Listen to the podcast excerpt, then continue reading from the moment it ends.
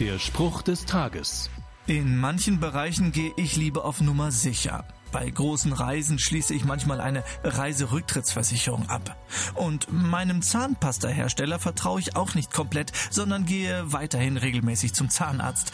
Vollkommenes Vertrauen ist selten geworden. Abraham war in der Hinsicht ein kleiner Revoluzer.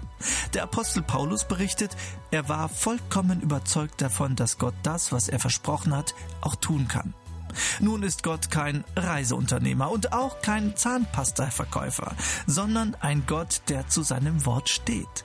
Einer, der jedem, der ihm vertraut und an ihn glaubt, ewiges Leben schenken will. Die Bibel ist voll von Geschichten, in denen Gott hält, was er verspricht.